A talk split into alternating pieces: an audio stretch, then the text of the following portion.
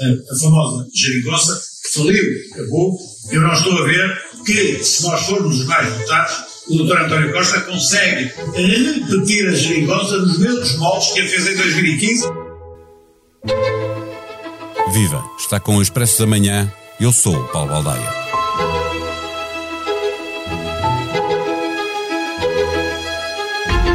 Com uma Assembleia da República altamente fragmentada e a expectativa de que os partidos tradicionais possam perder ainda mais representatividade em favor dos novos partidos, a questão de um entendimento entre os socialistas e os social-democratas ganha uma importância acrescida porque desse entendimento pode ficar dependente a governabilidade do país no pós-30 de janeiro. Mais ainda, se tivermos em conta que até ao verão o Presidente da República não poderá voltar a convocar eleições e há dois orçamentos, o de 2021 e o de 2022, para aprovar na última metade do ano.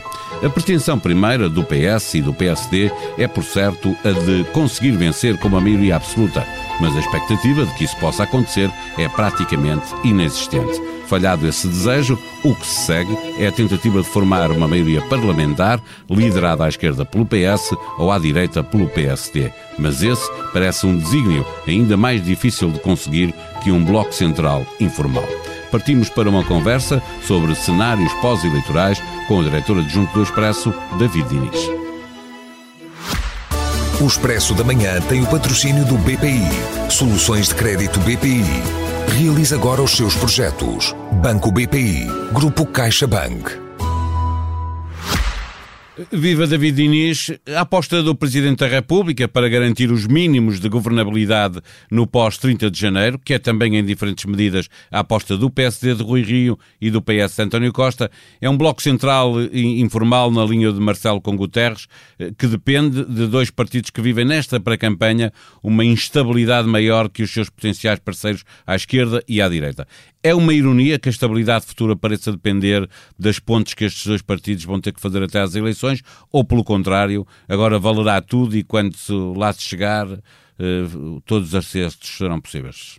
Eu acho que é sobretudo tudo, pronuncia tudo muito, uh, muita instabilidade pela frente. Não é que seja à, à partida uma solução que se possa reprovar, é evidente que um, se PS e PSD se puderem entender, na ausência de outros entendimentos mais estáveis, uh, por o cenário que está em cima da mesa é um ou dois orçamentos, isso é evidentemente melhor do que o país ficar pendurado seis meses à espera de eleições legislativas, mas que não há uh, sobre isso particulares dúvidas. A questão é que tipo de entendimento é que efetivamente se pode retirar dali uh, e, e, que tipo de estabilidade é que isso garante, sabendo nós que Rui Rio já é líder do PSD há quatro anos, se agora ficar perto do Partido Socialista ou, ou, ou acima do Partido Socialista espera, estará sempre à espera de uma oportunidade para, para conseguir garantir outro tipo de estabilidade uh, uh, e, e, que António Costa também esperará a sua oportunidade para fazer valer um cenário maior, de maior estabilidade.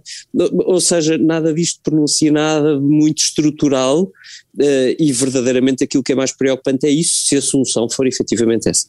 Eh, com a expectativa de que a fragmentação partidária eh, se acentue no, no, Parlamento, havendo uma geometria muito variável para formar maiorias, na verdade todos os partidos ficarão obrigados a, a alguma contenção, retiraria daqui o Chega, para deixar portas abertas para um futuro entendimento? O que me parece é que, por exemplo, se, tu, se nós olharmos para, para, os cartazes do Bloco de Esquerda, na, que, já estão, que já estão expostos pelas ruas do país, pelas estradas, nós percebemos que a palavra-chave que ali está é compromisso. E não é porque o Bloco de Esquerda esteja ansioso por um novo compromisso com o Partido Socialista, é porque o Bloco de Esquerda percepciona que o eleitorado de esquerda não, não deixou de querer, não desistiu de, de, de uma ideia de entendimento estável.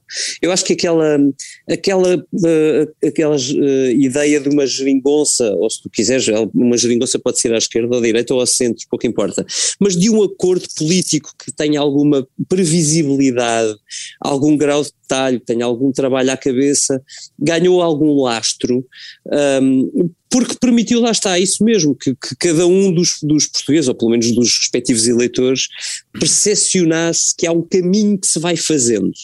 E isso é, é, é tudo muito diferente daquilo que, um, que, que, que aconteceu nesta última legislatura, desde logo, uh, ou se tu quiseres, até Paulo, acho que vale a pena dizer e passar por aí, até, até é bastante diferente daquilo que António Guterres teve com Marcelo, porque aquilo com Marcelo era tudo uma coisa de, enfim, tu lembrar tu lembras-te até provavelmente melhor do que eu, trabalhámos juntos nessa altura, uh, os orçamentos eram todos, tinham todos umas negociações, cada um, não era uma coisa em bloco, não era de meia legislatura, cada um dos orçamentos tinha uma negociação, uh, percepcionava-se que de todo modo o PSD acabaria por aprovar, uh, algumas medidas pareciam inventadas para depois serem deixadas cair, porque é, havia ali É mais famosa coleta mínima, exatamente, foi inventada para deixar cair. Não é? Isso também não era uma coisa muito estável, não é? Quer dizer, nós à distância nós achamos sempre aquilo, e Marcelo apresenta isto, aquilo como um, um, tempo de estabilidade em nome da defesa do euro, enfim, não era nada. Não, houve enquanto... dois referentes que foram ganhos à conta disso. Certo, mas um, enquanto houve Marcelo, houve negociações e houve governo e orçamentos, não é? Enquanto houve Marcelo. Não, houve, por isso é que eu digo, à distância de, de, de histórica, nós percepcionamos aquilo como uma coisa muito estável. Mas a verdade é que havia muita negociação pelo meio, quer dizer, não era aquilo, não estava sempre para cair, mas também não estava sempre muito seguro.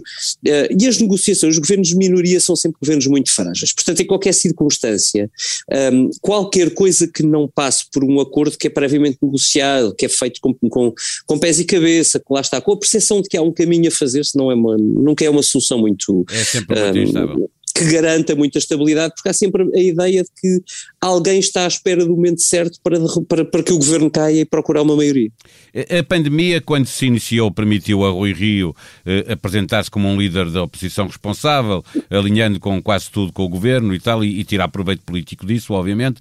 Estávamos no início de uma legislatura e não no início de uma campanha. Os momentos são bastante diferentes. É expectável certo. que o alinhamento se mantenha ou o PS deve recear que, perante eh, as circunstâncias de estarmos a disputar umas eleições, erros na gestão da pandemia, o próprio cansaço pandémico da população venham a ser utilizados na campanha também pelo PSD e restante oposição? Não acho que o PSD vá fazer, eu acho que o Rio, enfim, se o conhecemos já, e acho que já temos alguns motivos para conhecer, um, até nas surpresas, a verdade é que Rui Rio tem sido muito estável nisso, um, é, mesmo nestas medidas que foram tomadas, e ele já estava em campanha interna, portanto pode-se dizer que estava em campanha, uh, ele foi muito rápido a apoiar e a dizer que se for preciso mais, que lá estará para apoiar, não acho que Rui Rio vai fazer disso campanha. Agora, isto não, não uh, do lado do governo é evidente que, que estarmos em situação pandémica de novo, se é que podemos dizer assim, nunca saímos dela, uh, pronuncia uma campanha difícil, porque os resultados ou não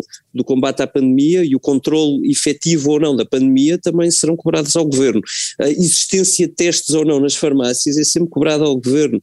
Uh, haver centros de saúde uh, e centros de vacinação, enfim, também faz parte do, do, trabalho das autarquias, mas, mas acaba sempre na responsabilidade do governo. Os cuidados de saúde nos hospitais. Portanto, esta campanha vai ser claramente marcada também por isso, eu acho que não há nenhuma dúvida, não porque Rui Rio vá cavalgar em cima disso, mas acho que até, até é mais eficaz não o fazendo, uh, o governo acabará sempre responsável pelo que acontecer de bom e de mau. Um, e portanto esse é mais um fator de imprevisibilidade naquelas que são, parece-me, as legislativas das últimas décadas mais imprevisíveis de, lá está, das últimas décadas. É, é, as campanhas são cada vez menos uh, definidas e decisivas no, na, na, na, rua, uh, como eram antigamente, hoje cada vez mais passam pela, pela televisão, pelas redes sociais, etc. Haverá 28 debates se não houver coligação PSD-CDS, 21 se houver essa, essa coligação. É de esperar que os partidos mais pequenos utilizem esta questão do Bloco Central, de que se tem falado tanto, como forma de combater o, o voto útil, dizendo eles estão eh, prontos para se entender, não vale a pena votar útil no PSD à direita ou no PS à esquerda? Esse é um bom argumento. Eu acho que uma coisa que podemos dizer é que o Bloco Central, ou a iminência, ou a possibilidade de um Bloco Central, mesmo que informal, é, será seguramente uh, o eixo central da campanha toda. Desde logo porque António Costa não pode ser muito, demasiado agressivo com Rui Rio, e Rui Rio não quererá ser demasiado agressivo com António Costa, embora os dois tenham que vincar uh, uh, distâncias, uh, mas será interessante, isso... por exemplo, Também isso dificulta é a bipolarização, não é? Que, que, que, lhes interessa aos dois. Se forem muito meiguinhos um não, mas o haverá, outro. Sim, mas, mas haverá sempre uma tentação de dizer que, que, que ou melhor, de tentar vincar que, as, que será diferente consoante quem esteja à frente, não é? Ou seja, é evidente que o próximo governo, seja, mesmo que seja um bloco central, é diferente se uh, o próximo orçamento será diferente se o PS for o, o chefe de governo, e se for quem faz governo, ou se for Rui Rio a fazer o orçamento, isso é natural. Um, agora, é evidente, e tu dizes bem, que uh, os partidos mais pequenos usarão isso, tentarão usar isso a seu proveito. Nenhuma dúvida sobre esse assunto.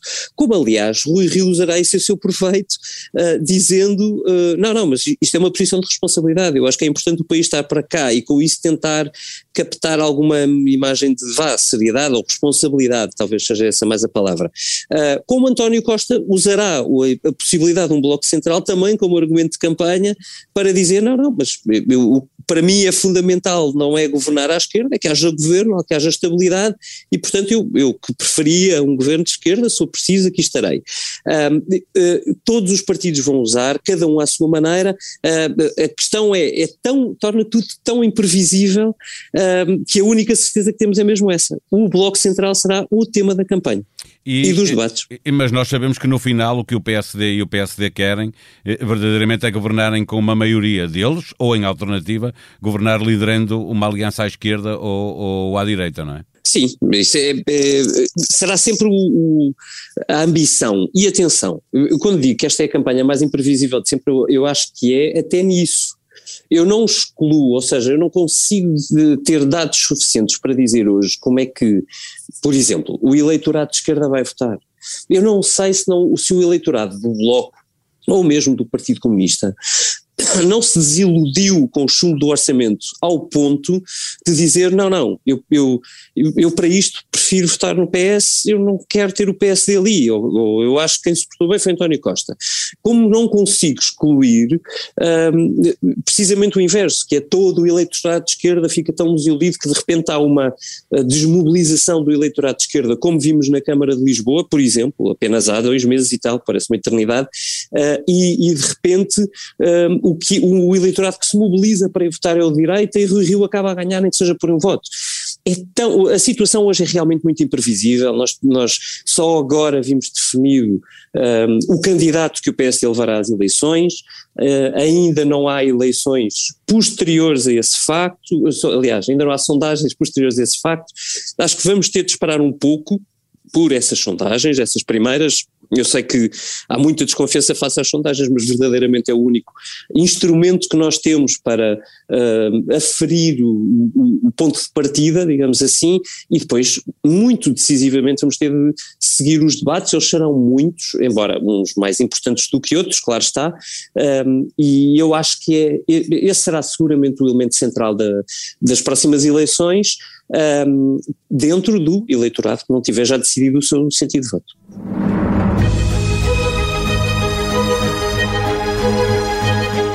Para ler em expresso.pt um texto de Hugo Seneca sobre Pedro Miguel Oliveira, que com ele trabalhou no exame informática. Pedro Oliveira morreu sexta-feira, tinha 49 anos. Hugo Seneca escreve um testemunho sentido e reconhecido, que é também uma lembrança do homem que liderou a mudança do jornalismo de tecnologias em Portugal. Encontre igualmente na página do Expresso toda a informação sobre a pandemia, os números que não param de crescer e os cuidados que é preciso ter para impedir que a onda cresça. Do fim de semana vem o mau momento do Benfica e de Jorge Jesus, com derrota em casa frente ao Sporting. Jesus regressa ao Flamengo? Não é um plano, é uma opção, garante o diretor de futebol do clube, Marcos Braz, para ler em tribunaexpresso.pt. Comece a semana visitando a página de podcasts do Expresso e escolha o melhor para ouvir esta semana. A sonoplastia deste episódio foi de Ruben Tiago Pereira. Vamos voltar amanhã. Até lá. Tenham um bom dia.